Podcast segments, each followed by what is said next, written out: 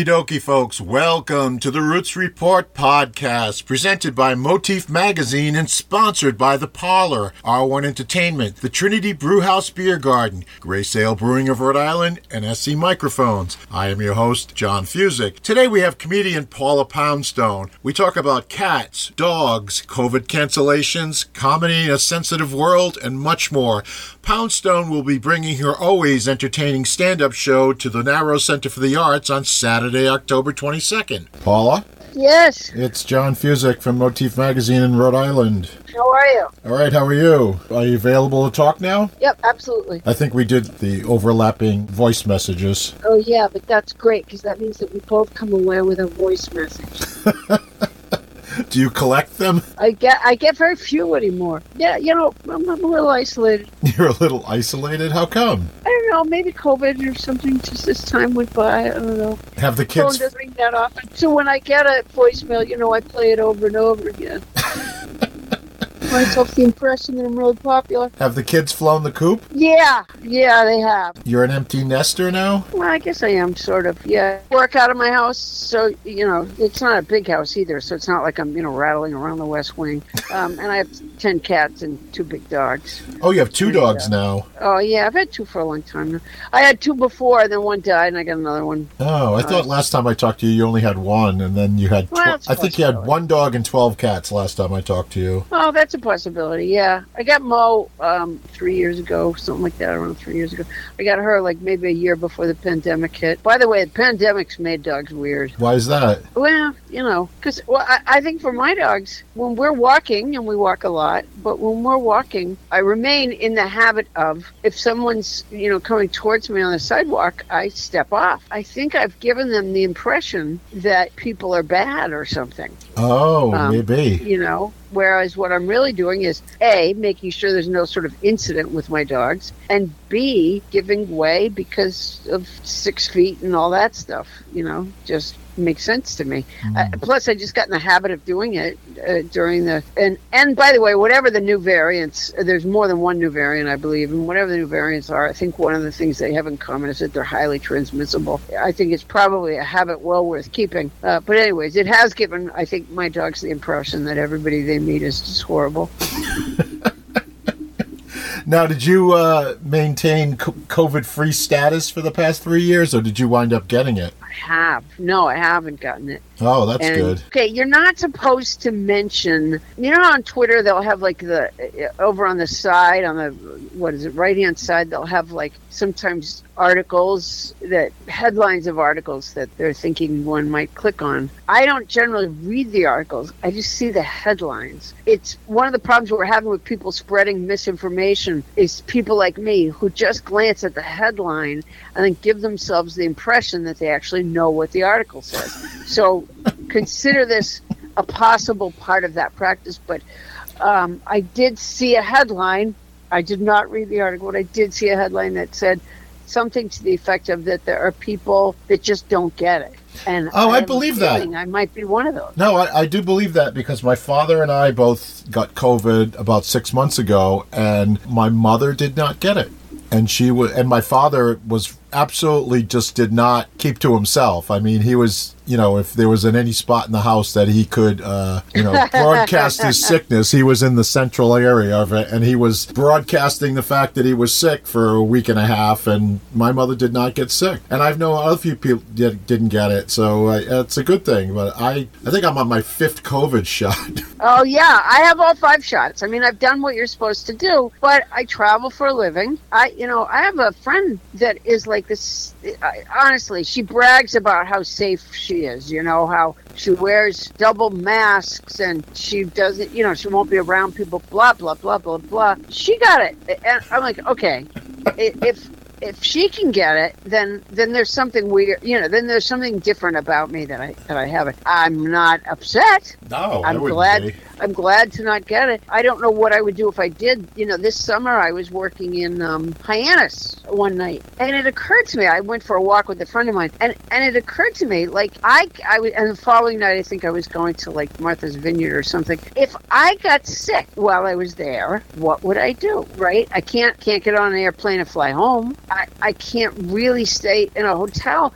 And besides which, my friend pointed out, she said, you know, the hotel room you're in tonight does not have room for you tomorrow night, hmm. right? Because I only had a reservation for one night. Well, you would have to pitch and, a tent. and everything was booked. It was a really good point. Like, I, oh my gosh, I guess I would just be, you know, on the side of the road. But anyways, I haven't had to cope with it, which I'm so glad. And I, I do wear masks, you know, on the airplane and in the airport, and mostly in the hotel, like if I'm around anybody. But I, every now and then I forget or I slip up, and so I don't know. Just lucky, I guess. Yeah, no, I was adamant about the mask for a long time, and then I got it. I was like, I don't even know how I got it. That's the whole thing. Is I have no idea, and I had, you know, I had four vaccines in me at that point, so it is what but it I mean, is. they don't say that the vaccines will stop you from getting. What they say is it'll keep you out of the hospital. Right. Well, And, I got uh, the And that sounds like a pleasant idea to me. yeah, I got the brain fog, which still lingers, which I hate, which nobody Oh, I'm wants. so sorry. Yeah, it's no fun. It, it- I was spacey before before COVID. I'm just more extra spacey now. I have a friend who's a um, professor in uh, North Carolina. She got it. She ended up with long COVID, which, you know, for the longest time, doctors didn't know was a thing. Right. And I understand there's a group of people that sort of found one another online that really pushed this idea that what they had was long COVID. But, but you know, doctors in that arrogant way were like, oh, no, you're fine. Uh, and, and like for each of them individually in whatever state or wherever they live. And they sort of started this movement to get this recognized. Part of the reason I think that doctors weren't recognizing it is that the symptoms of long COVID are so fucking weird. Right. Right. So, for one thing, this very gregarious woman who's a professor found that there were periods of time where she could not speak. Wow, Yeah. that's hard. One day she was driving her kids somewhere and people kept honking at her. And she said she was sort of using it as like a teachable moment. She was saying to her children, Do you see how rude people can be when they're in their cars? Blah, blah, blah.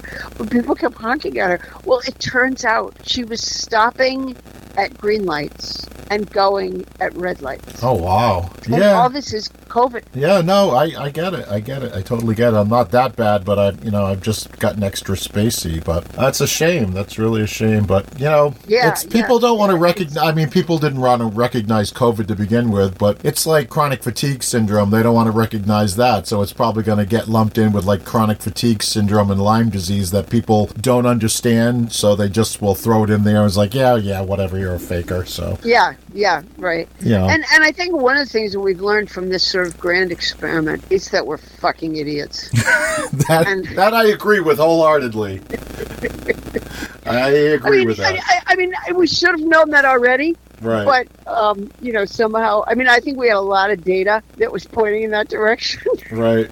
but yeah, I was scheduled to talk to you three years ago, just before the pandemic, because you were scheduled for a show in the area. I was scheduled to talk with you, and then that all fell through, and then it was the three year hiatus that everybody took. And now this show actually was scheduled earlier in the year, and then it was postponed till later in the year. So you're going to be at the Narrows at the end of October. Yeah, that that was scheduled earlier in the year, then it was bumped to October. Are you finding that you're still getting postponements? I know, like, Yeah. I uh, you know, I saw Ringo Starr a couple of weeks ago, and that show was postponed three years ago too. And then constantly every year kept getting postponed, and then this year we were to see him like two days after we saw Paul in concert, and then we were excited. We're like, we're going to see two Beatles in a week, and then all of a sudden, like the day before the show, the rest of the tour is canceled, and then finally we were like to see him, and we're watching it. We're like the day before, we're like holding our breath, hoping we're to go, and we finally get to see the show, and then like two days later. He postpones the tour again because of COVID, so we're like, "Whew, we Oh, got we got that one in there.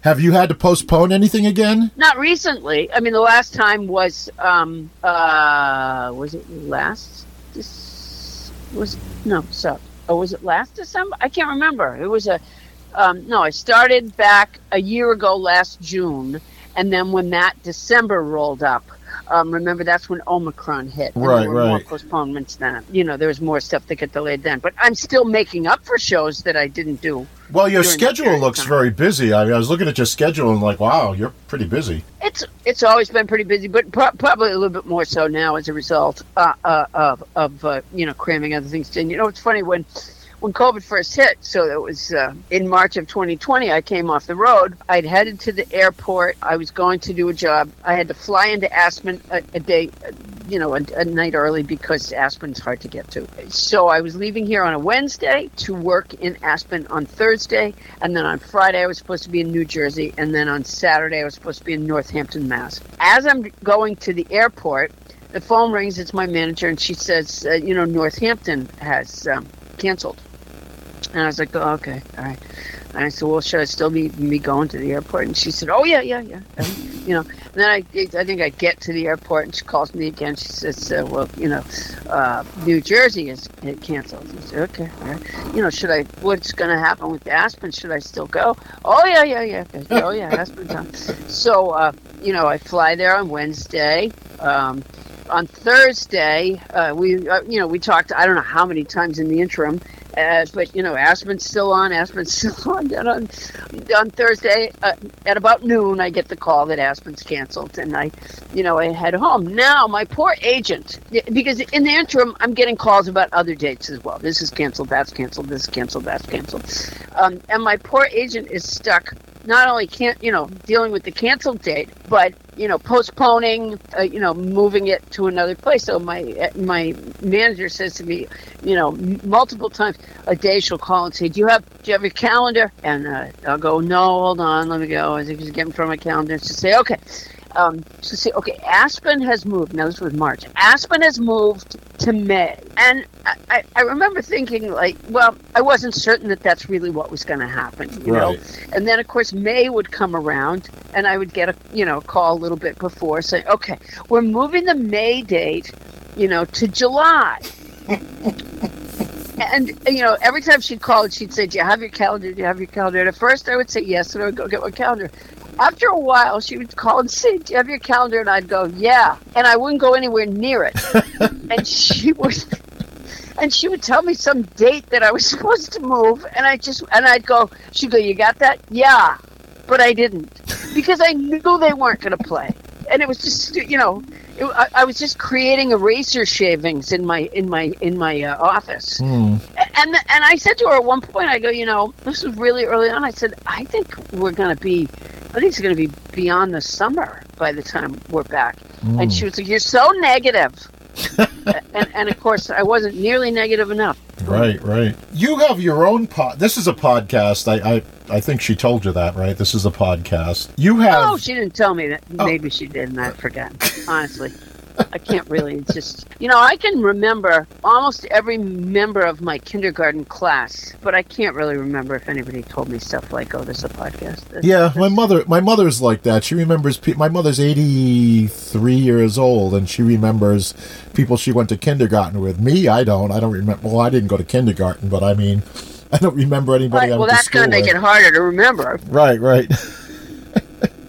so you have, I mean, you were doing the Wait, Wait, Don't Tell Me podcast, right, for a while? Are you still doing that? Um, it's a radio show. It's a radio show. Oh, it's a radio show. I thought that was a, all uh, right, made by NPR. right. But you have Oh, your no, own I mean, It's podcast been around now. long before podcasts were, were a thing. Um, I think I've been on there for something like uh, either 21 or 22 years. Right, you're still doing that Um, though, right? I do still do it, and it's still very fun to do. The other's still cheap.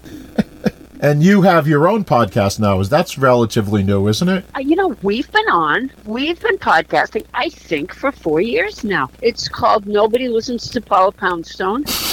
And I mean, I do it because I'm a human being, and Right. human beings do podcasts. That's that's part of the new scientific definition of. It used to be, you know, we breathe oxygen, we don't eat our young, we have hair. And now it's we breathe oxygen, we don't eat our young, we have hair, and we have a podcast. Yes, I've joined that crew, which I swore I'd never do, but it's it's kind of interesting. I actually like doing this. I mean, I've done a lot of interviews over the years. I always found that sometimes the, the interviews lacked the nuances that the interviewee had, and I found that the podcast, you get to listen to it, you get to listen to the interview, and you get to hear, especially when I talk to a comedian, sometimes comedians make voices and noises and do weird things, and you can't translate that into print. So I found that this works out well. And then with musicians, I can put music in too. So it that Oh, that's nice. Yeah, Yeah. I like I like doing it. It's it's a fun format. I, I found that I like. Tell me about your podcast. What do you do on yours? Funny, we, I was just uh, talking to my manager last night about how uh, bad we are at describing it and whether it's important that we develop some sort of a line to s- explain it. Um, it's a comedy podcast, first of all. Its its number one goal is to entertain, but I, I like to do that based on real information, and therefore every episode it's it's uh, it's me and my partner Adam Felber, who's also from Wait Wait Don't Tell Me, by the way, and and then over time my my manager Bonnie Burns and another woman, one of the producers on the show, Ton- Toni Anita Hull, uh, back when we were in a studio, uh, you know, they kind of worked their way onto the microphone, and so they're there as well. But every episode, I interview someone who is, you know, an expert on some real topic that has, you know, practical uh, relevance in people's lives. And then in addition to that, it is mostly just a study in silly. Uh, um, and yeah, um, and the and the, the topics of interview go anywhere from you know how to choose a good olive oil to uh, you know how do we get stuck with the electoral college. That's Um, that sounds interesting. I mean, uh, that's you know. it's really fun. I, I, I mean, the truth is, I, I'm sure that it wouldn't be for everyone in terms of the taste of it. Uh, but but it is really fun. I, I, I think for me, because as you know, it's a lot of work. Right, right. And, These uh, things take me about. I mean, people think a podcast is easy. You sit down and talk to somebody, and then you're done. No, uh, before a podcast, I have to. Number one, I have to s- go through the rigmarole to schedule it with the performer. Then I have to do some research. Then I have to do the podcast, and then I edit it myself, which takes hours to do. So it's about eight hours per podcast. Oh boy, we got you beat. I, I think I think I write for about ten. Really? And you would never know from listening to my podcast that anything was written, Uh, but I do. I think I found, for one thing, I go. I sometimes I do like goofy, silly, stupid characters, and it's a format in which I can do that. Um, I've been able to sort of stretch out a little bit, um, including including any kind of writing, uh, which I've not, you know, which is just different than what I've done in my uh, in my other, mm, you know, in in the rest of my career. You know, you try to weigh, you know, it's not bang for your buck because, you know, it, podcasting is very much like, you know, gold mining. The people who make the money are the people who sold the picks and shovels. Right. Um, in that way, really, we were late to the party. You know, if you're Marc Maron, who really was prescient about the whole podcasting thing, you know, so he's, he, you know, he can make a living off of it. I, I don't know people who make a living off of it. I know people who, you know, do it and then you have to decide do you like it well enough to keep doing it. That's all. Um, you know, so long as it's not costing you money, you're you're you're probably you're in the top fifty percent. Well, it doesn't cost me money, but it's not really a money making proposition. It's just I do it because it's enjoyable and I get to talk to a lot of interesting people. And um, it's, you know, I'm a creative person because I'm an artist and I'm a performer. You know, it kind of is a creative kind of thing because I used to do graphic design too, and I don't do graphics much anymore. So this is kind of like a visual graphic design where I do some editing and stuff. It's kind of visually editing and stuff. So Yeah, yeah. it's, you know, it has its. I had uh, I have like a Jones for Breaking Bad. I don't get cable uh, at home, and Are you uh, still watching the DVDs at night? You were watching. Uh, Yeah, that's right. You were the DVD queen at night, And I watch them over and over again. right? So I'll fall asleep watching a, a, a disc, and when I wake up in the middle of the night, just to you know roll over or use a bathroom or something, when I wake up, I push the button again, and it starts to play again. I get really a few minutes in before I fall asleep, but um, I might wake up again and the thing's still playing. So So for about four years, every now and then I would switch to something else, but for the most part, for about four years, I've been watching Breaking Bad with little breaks, little breaks with other things here and there. But but anyway, so one of the uh, segments on our show, we don't do it every week, but we do it every so often. Um, uh, because for the most part, it's not really a celebrity-driven show. It, but one of the segments on our show we call "Outside the Actor's Studio," and the premise is that I get an actor or actress to come coach me on auditioning, and I write this scene that we're going to do, like how when you go in for an audition, you know, you have they give you this, you know, scene for your uh, character, and and when you go in for an audition, somebody very um, in a very unanimated way tosses you the lines that come before yours. Mm-hmm. Um, but uh, th- this is a little bit more um, performance than that would be. But anyways, so I write these scenes for us to audition, you know, for, for me to do this audition with with the actor actress. So somewhere along the way, I got Betsy Brandt, who plays Marie on Breaking Bad, and is so fucking wonderful. So somewhere along the way, I got her to come do. I don't not come because we're all via Zoom right now on our, Right. um, you know, we're all connected via wire in the podcast, not in the studio together. But I had to, so then I have to think of a scene. So I had this idea that I would have her be like an older rookie uh, cop, and the whole idea was based on one line that I wanted her to say, which was I wanted her to say something. What was the line? It was, uh, God, I can't wait to shoot someone. so that was like so i wrote a scene that made it so that she could say that line because i could just picture her doing it really well. And um, you know and then the i, I play the um, i play the uh, you know the grizzly older cop that ends up partnered with her on her first day or whatever. So when she says that my cop's you know reaction is to like look at her funny or something. And then she quickly goes uh, legally i want to do it legally um, and so whatever. So I'd written this scene. Now we go, and we do it on the, you know, on the podcast, and she did it exactly how it was. She did it like so perfectly. It was so funny, and that to me is worth at least a year of making no money and working really hard to make a podcast.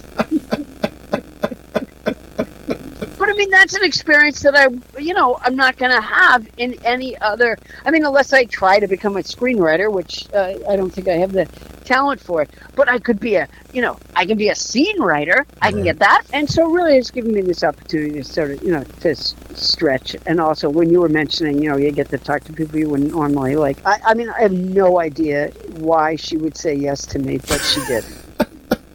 Well, sometimes I wonder why people say yes to me, but they do. So it's it's you know it's a good thing. I think people like to talk sometimes, and I like it. And some people wonder why I leave leave some of the mundane stuff in, and because I like to leave that in because it lets people know that performers, comedians, musicians, whatever, they're just real people, and they do the same things that we do. And I like people to know that. I think it's. I, I mean, I think one of the things that attracts people to uh, listen to podcasts, um, and you know, no, I'm not.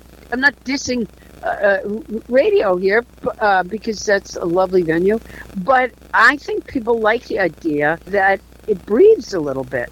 Right. You, you know, I, I mean, on NPR or you know, on like a, I, I, I watch um, the News Hour on PBS a lot. You know, they'll be talking about this really big issue, uh, say climate change. You know, or maybe you know how does you know how's climate change affecting uh, the world food market? You know, it's an enormous issue, and you know, they'll be on it for two minutes and they're like, okay, well, we're all out of time. well, who says so? Who's, who, who came up with the idea that you talk about that for two minutes? What do you mean we're all out of time? You made the rules. Right. Uh, Right. so, the, you know, the nice thing about podcasting is you, you can kind of let things breathe a little bit, you know, instead of always being. My son, when he did, my son was in gymnastics when he was young, and he used to have this, um, I think the guy was Romanian, that was his coach, and he would say to him, Who is chasing you? uh, meaning, you know, why are you in such a hurry? Right. Well, you know, the thing I've noticed is like because I I deal with music and I'm a performer and because I produce some events and such. Sometimes we have to deal with these morning show things, and those are the worst because talk about not allowing time. You you oh, know, Oh, yeah. I don't even do them. I send somebody else to do a morning show now because I don't want to do them because you do a morning show, you got to get there at a god awful time. Number one, but number two is that get in there, you get all prepped up, and then you're on there for thirty seconds, and they're like, "Yeah," and then they they talk to you for thirty seconds, and then they fade out on you doing whatever you're doing, and you've spent all this time preparing, and it's like thirty seconds of nothing that if the the audience person blinks, they missed. Yeah, absolutely. Yeah, absolutely. I get distracted so easily, like in terms of what I'm approach something saying to myself, I'm going to say this, and I'm going to say this, and I'm going to say that. But then when the interview opens, somehow I'll get distracted by something, maybe you know, and I'll say something that's not particularly powerful one way or the other. It's just sort of fell out of my mouth. And then they're like, okay, it's all we have time for. And I'm just like, oh, God damn it. I, I would not come to see me because that's the only reason I do. You know, that's the whole idea is to, you know, I'm doing it's shameless self promotion, Right, trying to get right. people to come out to see me in theaters and stuff. And I would, I don't think there's one interview I've ever done in my entire life that if I were an audience member and I had seen such a thing, I would come to see the performer based on.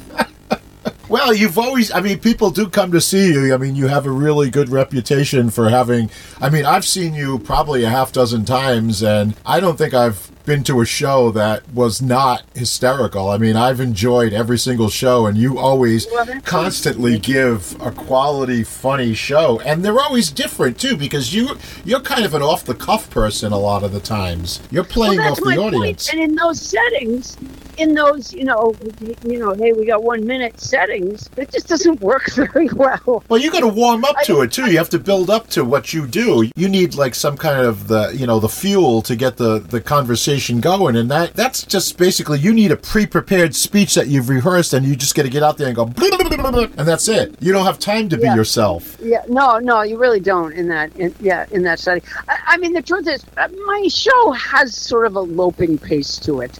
It's not, you know, it's not always joke, joke, joke, joke, joke. Um, which doesn't mean that there's not lots of jokes in it. Right. Um, I think uh, my favorite part of the night is just plain talking to the audience. I do the, you know, time honored, where you from, what do you do for a living, and and I think the difference, if there is any, the difference between me and other performers that you know would do that is that I just leave the, I leave my line out there longer.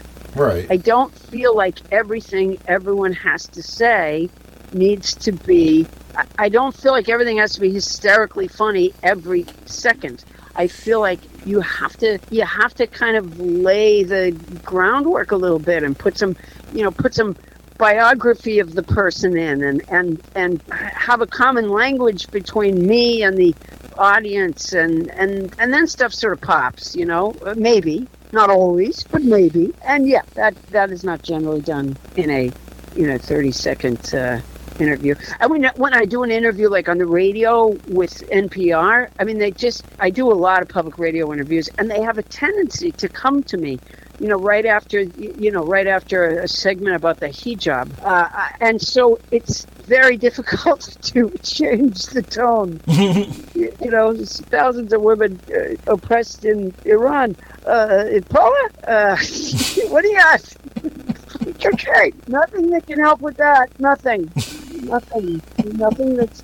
I mean, a comedy is, I think, a, what's the word? A coping mechanism Right. for you know difficult things but you know uh, uh, it, it doesn't work it doesn't work right off of, of a, a bone crushingly depressing piece Right. on NPR. Now, now, how do you feel, and how do you react to like the sensitivity of people they've gotten? Do you feel that comedy's been hurt by the over uh, sensitive people that complain about everything? They just, you know, you can't make fun of things, you can't joke, you can't like, um, you know, comedy is is is a different thing, and if you don't understand it, then you get bothered by it. So, I mean, how do you feel about that? Do you have to watch what you say now, or? I don't really. Um, I, I, you know, I, you know, it's a pendulum that swings. Maybe it swung too far in one direction, but you know, I guess it depends what one uh, uh, you know what one is sensitive to. Uh, I remember when I first lived in San Francisco years ago. I, I started as a comic in Boston, and I took a Greyhound bus around the country to see what other clubs, you know, clubs in other cities were like, and I ended up in San Francisco. And at this time in my life, I think I was just getting, I, I, I think I was just beginning to understand that um, being gay uh, when someone, you know, like someone who is gay didn't choose that per se. You know what I mean? That there's a there's this physiological, biochemical, born into the world thing that's not. You know, I think I, especially having been a comic in Boston, which was a very, um, you know, a place where there was lots and lots of sort of anti-gay humor. Um, and just I don't know, growing up in a town that I think that, I don't think I ever heard the word or knew such people existed um, until I don't know high school maybe. Um, but then being a Boston comic, it was a place that was very, uh, you know, kind of blue collary in its sense of humor overall, the Boston comedy scene. So then I get to San Francisco, and you know, I had no idea that tons of gay people lived in San Francisco either. I, uh, I just didn't. But then I get there, and find tons of gay people live there. And um, I was struck by the fact that in this city where there's so many gay people, there was also so many people on stage uh, in the comedy community that would, I don't know, make kind of anti gay jokes. And I think if you were to talk to the comic about it at the time, you know, they would argue that, oh, they're just kidding. But when you're in a city where there's tons and tons of gay people, where do they go? What if they don't feel it that way? Where do they where do they go to be entertained where they don't they don't have to put up with being insulted? You know what I mean? Right, and I right. think they did put up with being insulted a lot. I don't feel like it was a community that was very um, thin-skinned at all Right. at all. But I, I became very sensitive to that idea. I started saying to myself, and that was the one group that I recognized in that way. And I started saying to myself, you know, I, I'm going to make sure that I don't do that. You know, I'm going to make sure that when somebody who's gay comes out and sees my show, that they don't, you know, that they don't have to duck and cover at any point in the evening. That they don't have to, you know, take, uh, you know, friendly fire inadvertently in order to be entertained for the night. Right. I suppose you could do that with every single, you know, sort of minority group. I don't. Um, uh, you know, I look back on, uh, you know, a couple of jer- on other topics, and I say to myself now, I'm like, boy, you know, I don't really think that through very well. So I, you know, I'm not. It's not what's in my heart, really, to make fun of all sorts of dis- different kinds of people. So I don't feel like I come up against that a lot. But have I ever? Yeah, I think I have. And I think it was more lack of maturity and awareness than it was, uh, you know, certainly what's what's in my heart. I just want people to be able to come out be entertained without feeling like, oh, I have to put up with being made fun of first hmm. you know? And and the other thing is you know how there's words that like i can say i'm fat but you can't? You know there's also who's saying it how they're saying it. I, I don't know there's a lot to it but i do feel that there's a good reason to only because of our history i feel like there's a good reason to to, to use a little bit of caution sometimes to uh, you know, to try to make sure that you're not hurting people's feelings. Because why would you want to do that? Have you found Um, that a young, the younger, um, want to say millennials, but whatever the generation before them is, uh, or after them I is. have no idea what all those are. Well, The I- Gen X and the millenn- I don't know anything about. I, that means nothing to me when people say that. Other than I think they mean people younger than me. That's as far as I can get on. Yeah, that's that's the way I look at it too. Because I'm a boomer, so neck they're younger than me. They seem to be more sensitive, and they seem to have a disconnect with boomers. I'm sure you could find kids, uh, you know, younger people that weren't. But I think overall, you know, um, I remember one day my daughter came home from school when she was in like elementary school, maybe junior high, maybe maybe she was in middle school, And she came home and she said, well, she was referring to a, a boy in her class, and she says, she says, uh, you know, Jeremy, uh, you know, Jeremy's gay. And I said, what? And uh, she said, well, I said, well, what, what makes you say that? Where did you get that? And she said, well, he says so. And I went, oh, oh my God, that's so different than when I was raised. Right. And right. she wasn't saying it in a mean way. But when when I was growing up, if somebody in the junior high or high school had said that, I can guarantee you they were saying it in a mean way. Right. But here's the thing that's great.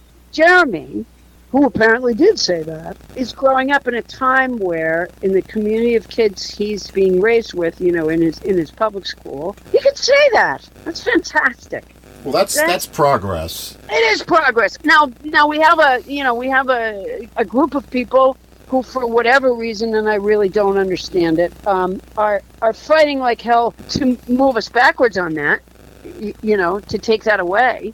But what's really cool are the s- schools where, for example, you know, there's transgender kids and the the uh, what do you call it? The you know the people who go shout at the school committee meetings and stuff, and all these people are trying to make it you know make things difficult for trans kids. What's what is stupendous is when you hear you know such and such a, a school the kids walked out in support of you know the, the trans kids. So yeah, I do think when when my daughter was in school, you know, one day uh, at our elementary school, not you know not any day in particular, but one day you know she comes around the corner.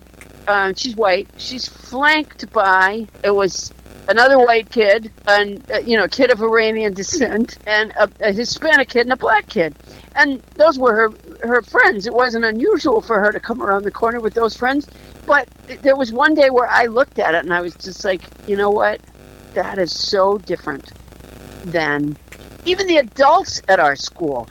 All the Hispanic, not all, that's not fair, but a lot of the Hispanic women used to spend most of the day sitting in front of the school. And it was like I was back in high school again, you know, it's like a section of a group of kids that you had to walk by that were, you know, different than you in some way, right? And there, my point being that, that for my daughter Allie's generation, they didn't think anything of it. Right. Um, and yet for and yet for me, it's still something I notice. Um, y- you know, bec- just because I grew up in an extremely white town. Well, it's hard not to because I mean, I mean, I live in Rhode Island, and the thing about Rhode Islanders that is pretty common is that once we learn the name of something and once we understand something being this, we don't usually change it. We'll never call something different, so we don't really change. Like the, the, the Civic Center in Providence, it went from the Providence Civic Center to the Dunkin' Donuts Center, and now it just changed to the the AMP. I don't even know what the AMP stands for and it's like I'm still going to call it the Civic Center because that's and we still we still call the grocery store Almacs even though Almacs hasn't been around in like 30 years. I Yeah. mean it's just the way we Right, are. yeah. We just because we're just stayed. We just like we're set in our ways and we don't like to change. But that doesn't mean we we don't accept different things. It's just that sometimes we just are just lazy. I know I'm lazy. I can be lazy sometimes. Well, I mean, I can. We have a store here called the Rite Aid. It used to be called the Thrifties. It just got bought out, and uh, it's a chain. And I can still call it the Thrifties, but that's different than, you know, the Washington Redskins, which was never was never a good idea Right. and and indigenous people were asking for the longest time that we stop that that we change that that's different than calling the thrifties which is now the right aid thrifties you know it's like if everybody you know from the time i was young uh, you know called me uh, you know fat ass and and I got to an age where I went, you know what? I'd rather you not call me fat ass. And people go, oh, you know, I'm traditional. I'm set my ways. You know, fuck you. You set your ways. Yeah. Yeah, that's true. Yeah, but there's things that if other groups hadn't brought my attention to, for example, I think I was watching like C-SPAN one night or something, and I saw some, you know, uh, I saw some um, Native American, uh, you know, tribunal. Uh, about this issue of the Washington Redskins, and I think it was the first time in my life that I went, "Oh, oh yeah," and and and then you figure how hard it fixes that. Come on, right? If it's you know if it's real, you know, people feel like it's really a thing that you know, and one can't argue that we've done you know right by Native Americans, and I feel like it's a, it's a small ask. You know, okay, all right, let's call them this. What do they call them, anyways? Now the football team or something? I don't even know. I don't follow sports, so I have no idea. I don't either, but you know, something that should be harmful, harmless, and that everybody can enjoy. Somehow we decided well, let's choose it's names like, that are you're ragging on some other culture. Right. Well, it's like the, like I was just saying about these venue name changes. They do that at the drop of a hat. You know, they just because it's all to do with money. There's probably some financial reasoning behind it because rebranding rebranding is cost is not cost effective or something. But it's like tough shit just do it. I mean, they do it all the time for everything. It's new improved Tide laundry detergent or, you know, the new look well, of, uh, you know, Febreze. It's just they do it all the time. There's no reason they can't do something like that. It's just, that's just stubbornness, I think, on their part. I think that's just stubbornness. No, I think you just do it I also think there's a certain level of, uh, you know, racism is a strong word. well, I, I think there is. I really do think there is because I think that deep down there's some people that are just inherently that way and may not admit it, but that's what they still think. And, you know, some people are like that and are not going to change. And I think the older they get, I mean, fortunately, I mean, that's the good thing about your generation of your daughter's age and, and your son's age is that they're more open minded. And as they become older, they're going to be more in power and things are going to be easier.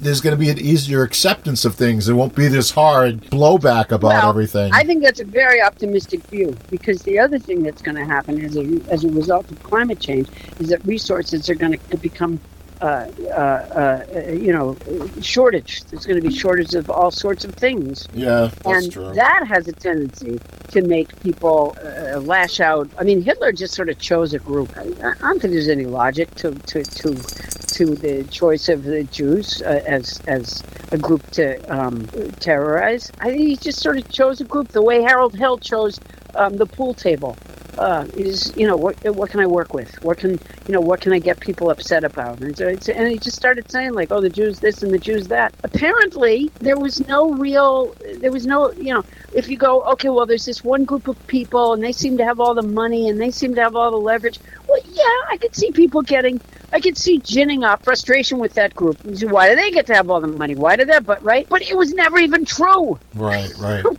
it wasn't even the fact he just chose a group and went, yeah. And so I think that as things get tighter, you know, that's always a reason to do. One one phenomenon that I notice as I travel, I'll say to somebody in the crowd, "Is you know, do you live in uh, like say um, I don't know where was I just? I was just in Billings, Montana. So I might say, oh, so do you live here in Billings? And the person might say, oh no, you know, I live in uh, you know Westerville, and the whole crowd will go like, ugh. I say to the person, you have to keep in mind, I mean, I have come across this virtually everywhere I've ever been. Right. And I say to the crowd, I go, well, what, what, what, what, what's wrong with Westerville? And they, you know, they don't really have, well, they're, you know, they don't really have a reason. It's just, it's Hatfields and McCoys. It's been passed down.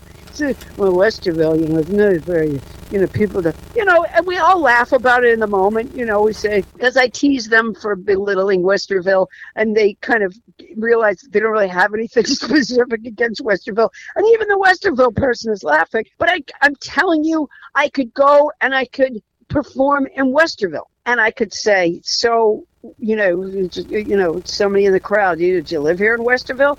And they would say, uh, no, I, I, you know, I live in Jonesville. And the whole crowd go, Ugh there is always a whipping boy. There is always a whipping boy. And the reason for there being that whipping boy is often manufactured. But uh, yeah, that's everywhere I go. And when you ask them specifically, what is it about Jonesville? Did they do something to you? Does their high school football team win all the time? Does it, you know, does it smell? What is it you don't like about it? They have no answer. Yeah, that's true. Who knows? Yeah. People so, people are weird, and uh, the past couple of years have made people even weirder and stranger, and the whole you know the whole oh, political oh, climate has warped people, and it's just everything's all fragmented and messed up, and who knows how the hell we're going to come out of it on the other end. But Well, I'm not sure that we are, but uh, I'll tell you, that's not all bad news either. Because, I hope not. say for example, say for example, Putin does go ahead and use nuclear weapons, right? Say, you know, he works his way over this way, and, you know, we got 24 hours to, to live or 36 hours to live. You know what that means to me? That means that I don't have to get rid of the leftovers in the refrigerator. And that is one of my least favorite tasks. and so I see silver lining there. I do. I hate to grocery shop and I hate to get rid of the, the leftovers. So, yeah. Yep. I don't, you know, we don't have to worry anymore about plastics. Yeah, a lot of problems are going to be so wiped out, so to speak. So, talking to my dog, not you. You- Speaking of your dogs, you've got two dogs and ten cats. That must that must be a, a quite a, a chore every day to take It's care like of. it's a full time job. Yeah, I It mean. I have two It- cats, yeah, and. I mean, she is dem- well. One of them is, you know, off on her own most of the time, but one of them is demanding and gets separation anxiety like a dog. I mean, if I go outside, she meows and cries, and I mean, I've been working on. I I don't know. Do you know what a catio is? Oh, is it enclosed? Yeah, it's like a thing you hang out Yeah. your window for your cats. Well, I, Oh. I'm, I'm I'm making a new one for my cat. I had made one a couple of years ago. Just whipped it together with some scrap wood that I had, and put it in the window. And it's been in there for three years, but the thing is, it was never weatherproofed, and we live in New England, and we have winter, and I never winterized it, and I've got this catio letting cold in there, air all the Oh, all the yeah. time. So I decided to build a new one, and this one not only is taking me a long time to build, but it's also it cost me almost two hundred dollars for the materials, as opposed to the other one was made out of scrap wood. I thought you were going to say that you, you know, we live in New England and it wasn't, you know, it wasn't insulated in any way. And you sound like a frozen cat. Well, I I'm making it insulated, and it's like it's a project. I'm trying to avoid it, so I get like I bought one of those little cat doors to go in it now, and it's it's quite an it's it's quite an elaborate undertaking, and it's just Sounds nice. Yeah, well, that's that's kind of the way I am with my cat, and I only have two, and one of them only demands my attention. I can imagine what ten cats and two dogs, what kind of attention, especially when you're on the road. Who takes care of them for you?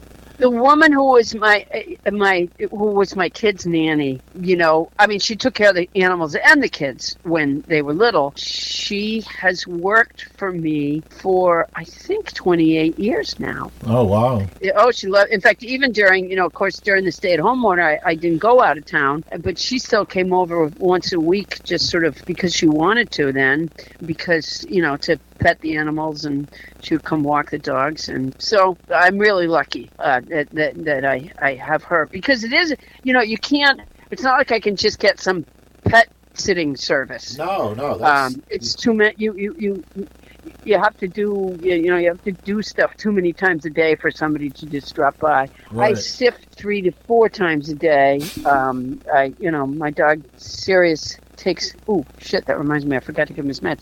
My dog Sirius takes meds three times a day. You know you have to walk the dogs, and uh, you know the cats do like to be played with. right. Yeah. Uh, I'll tell you one of the things since the kids are gone in particular, and I don't, you know, I don't need to impress anybody. My living room now is just full of boxes because uh, the cats love boxes, and you put some boxes out there, and they are delighted. Oh yeah. And uh, yeah, and it doesn't take two hundred dollars. It doesn't take any construction. Just put it and and you know you take a piece of tissue paper and put it in the box. Oh, that's- my god! You heaven. created. Yeah, yeah. it's Disneyland. Yeah. Well, this thing. Hey, I better get going. I just realized. oh shit. I've, I've talked so much uh, That's all right. that uh, I'm behind now. Oh well, um, we're gonna you're coming up to the uh, the Narrows on October 22nd, and uh, anything you want to say to get folks to come on out and see you? No, I mean I'm I'm anticipating it'll be a fun night. I I love that building. I love its that it it's repurposed. I always feel like a place that um, because you know it was a mill. Uh, it was a you know I think uh, uh, you know I always picture all these people doing unpleasant, uh, underpaid tasks uh, at sewing machines or something in that building, and the idea that we can fill it with laughter now, and that it's actually it's so beautiful the way they refurbished it. Uh, um, it's one of my favorite places to go. Yeah, I was there the other night, and uh, I love that place. Uh, unfortunately, I'm not going to be able to make your show. I have my own gig that day, so I can't. Well, that's not right. I can't make you know it what? this time. I'm going to postpone it. Can you just? I wish you would. I, I would like to see you. I it should it should be easy enough to do. Yeah. Uh, postponing. The, the, the audience, the ticket holders are used to it now. yeah yeah. I'll, I'll just look at my calendar. Hold on, let me get my my paper calendar out and look. Do you have your calendar? Yeah, yep. I have a I use a paper calendar, and it sounds like you do too. I do. Yeah, I, I don't get this like uh, the thing of typing in with fat No. fingers into it. Yeah, I need to scribble. Yeah, I need to scribble and I have to be able to look at the whole. You know, I have to. I have to look at the the sort of bigger picture. Right, right, you know. yeah. It's the same thing with like with a map. You got to look at a map. You got to look at the bigger picture to see where you are and understand things. Yeah, No- exactly. nobody likes yeah, the big I have picture a anymore. in my car. I don't even have a GPS. I have a globe Uh, because it can be a little cumbersome, but you get an overall sense. All right. On that note, I'm gonna let you go. I know you've got things to do, and I, I, I always love talking to you, and it's and I appreciate you taking the time out of your day to do so. And I hope you have a great show at the Narrows. Thank you very much. Thanks. Okie dokie. Thanks to Paula Poundstone for being part of this episode of the Roots Report podcast. Poundstone will be bringing her always entertaining stand up show to the Narrows Center for the Arts on Saturday, October 22nd. For more about the show, non sequitur your way over to narrowscenter.org. The Roots Report podcast is presented by Motif Magazine and sponsored by The Parlour, R1 Entertainment, the Trinity Brewhouse Beer Garden, Grey Sail Brewing of Rhode Island, and SE Microphones. Thanks for listening.